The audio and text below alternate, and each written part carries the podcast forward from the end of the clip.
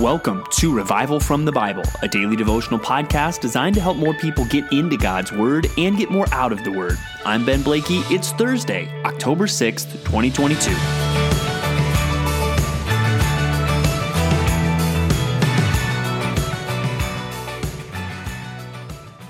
Anxiety is a big deal in our world, in people's lives. Uh, you at some point in your life probably have known what it is to be anxious or worried about something. There's so much in our culture uh, that, that's trying to be aimed at curing anxiety, whether that's through some kind of counseling or therapy or, or through medication. Does God have anything to say to those who are anxious? And throughout the Bible, we're going to see the answer is yes. The Bible speaks very directly to anxiety, to worry, and we're going to see that today as we go back to the book of Isaiah, Isaiah thirty-five through thirty-seven. And as you look at Isaiah thirty-five, it says right there in verse four, "Say to those who have an anxious heart." Now, the might Not all of you may identify with that uh, phrase, but I bet there are many of you listening right now that when you hear the words, "say to those who have an anxious heart," you think, that's talking to me. I'm one of those people that has an anxious heart. And we see there, let's look at verses three and four together. It says, "Strengthen the weak hands and make firm the feeble knees. Say to those who have an anxious heart, be strong, fear not. Behold, your God will come with vengeance. With the recompense of God, he will come and save you."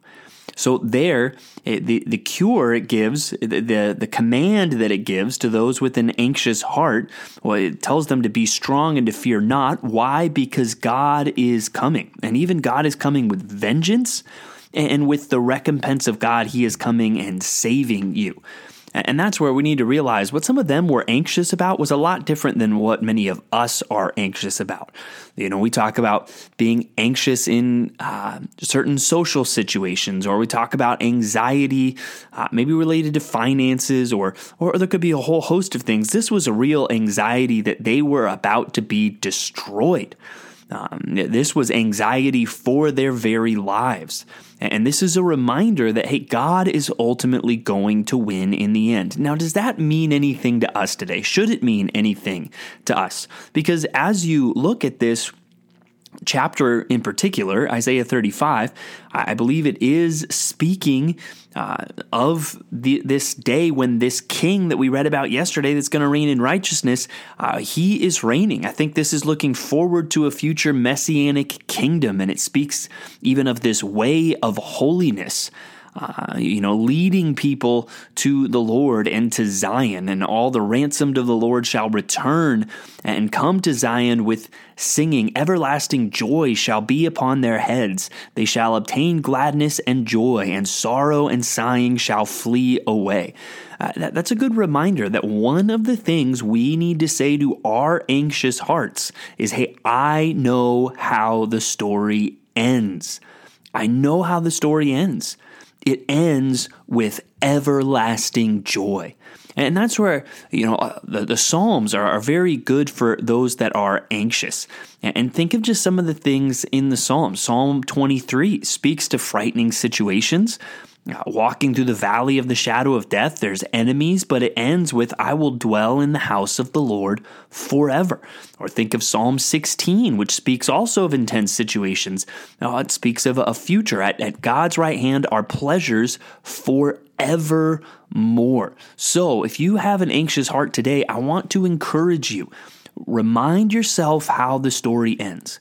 Whatever it is today that seems like such a mountain in your mind, look past it to see the Himalayas of, of the future, of the coming kingdom, a place where there will be nothing to be anxious about.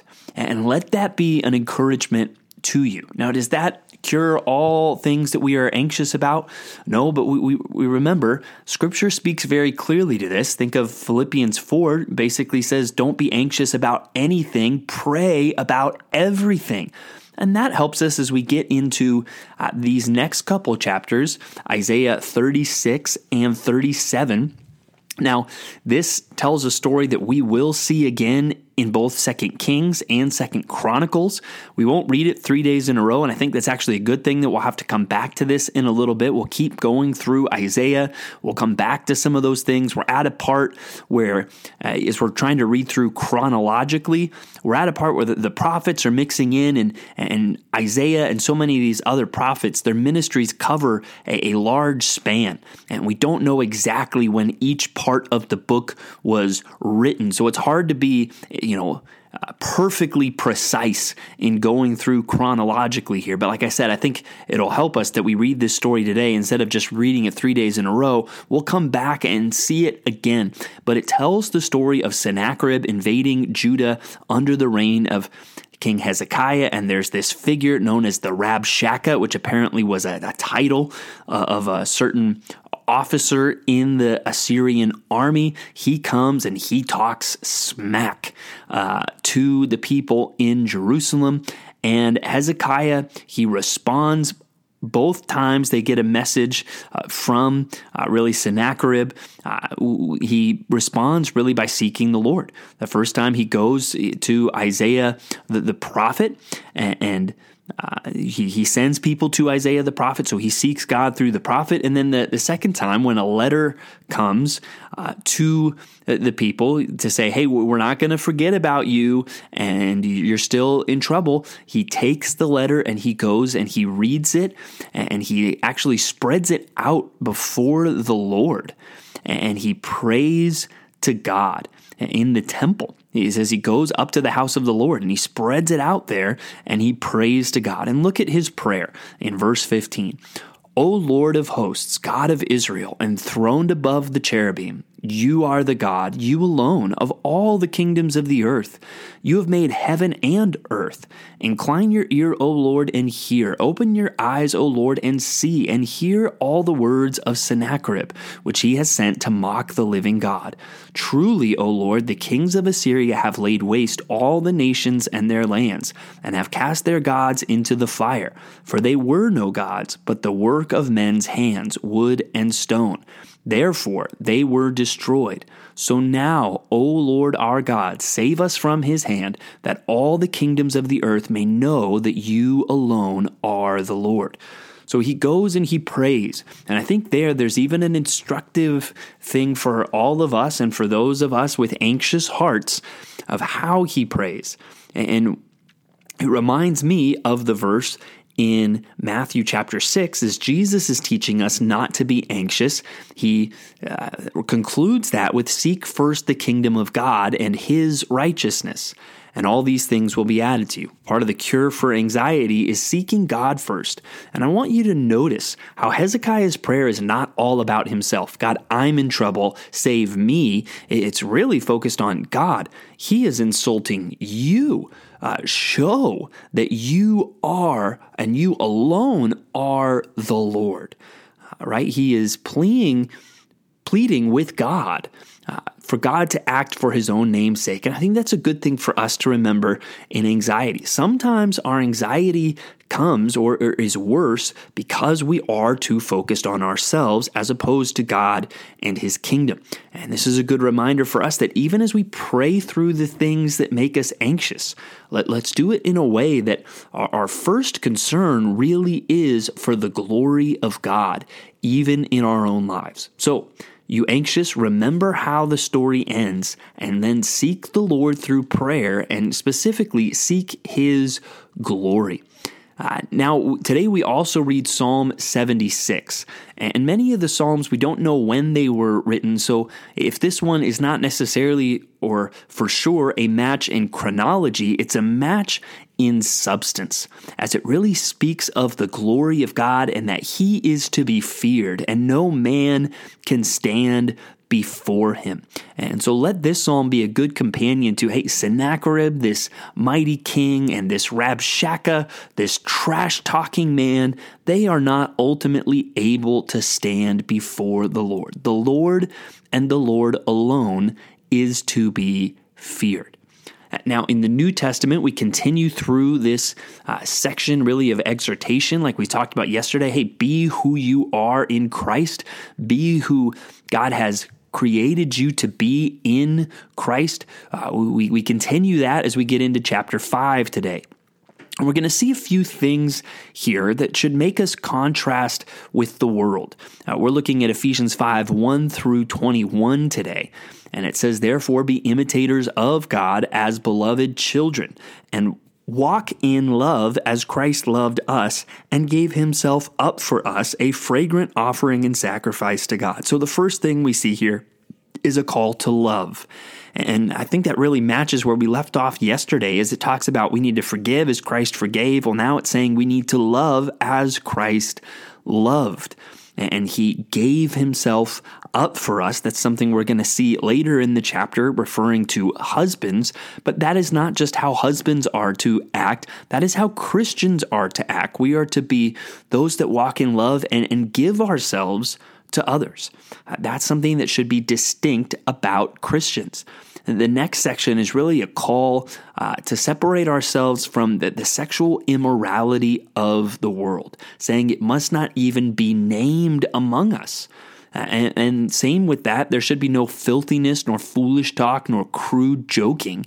And notice there uh, how much of, you know, when you think of crude joking, what are we talking about? Well, a lot of it is really Uh, referring to sexual things. And we don't, that, that should not be a part of our speech. Crude sexual talk uh, is not fitting for a Christian. What is fitting, it goes on to say, is thanksgiving. And, and it reminds us again of the link, as we saw in Colossians, with sexual immorality and covetousness and idolatry. And it's saying, no, you are not to be involved with the sexual sin of the world.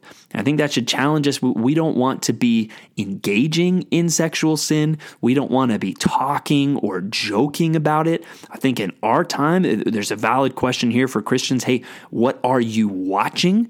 Uh, and even I think we should clearly see from this, any kind of pornography is uh, something that should not, is not fitting among Christians. But even less than that, just as we think about popular entertainment, are we partnering and letting the filthiness of the world uh, really into our lives in ways that this text uh, is maybe saying, no, we are children of the light, and it's shameful even to speak of the things that they do in secret. So a call to stand out uh, in the way of purity in an impure world. And then another thing, again, impurity, if you pay any attention to the culture around us, it is so prevalent. Uh, another thing that's very prevalent in the world around us is drunkenness. And here we also see a call. No, drunkenness is also something that should not characterize a believer. That's debauchery. Instead, we should be filled with the Spirit. And another thing, just notice this, uh, both in contrast to sexual immorality and in contrast to drunkenness, one of the things that comes up is thankful. And so there I think you see the contrast. Instead of being an immoral, drunken people, we are to be a thankful and loving and sacrificing people. So that might give you some things to think through today. Uh, one, is there any sexual impurity in your life? Uh, consider the clear teaching of this uh, commandment, and it's time to put that away, or to confess that, or, or to uh, to not indulge, or not to say those jokes, or not to watch maybe that T V show or those movies. Uh, that that nah, I don't I don't want to do that. I want to fill my mind with things that are pure, and also just to ask yourself, hey, am I walking in love? Is sacrifice and concern for the other for other people the pattern of my life, as it was the pattern of Christ's? Hopefully those thoughts challenge us today, but hopefully also we're comforted, even in our anxiety, by knowing how the story ends with the Messiah reigning, and also in the meantime that we can bring our prayers to him, and we can seek his glory in prayer, and that will help us in our anxiety. Thanks for digging in, into God's Word with me today on Revival from the Bible. For more resources, check out revival from the bible dot com. To learn more about Compass Bible Church Treasure Valley, go to compass bible dot t v. The grace of our Lord Jesus Christ be with you.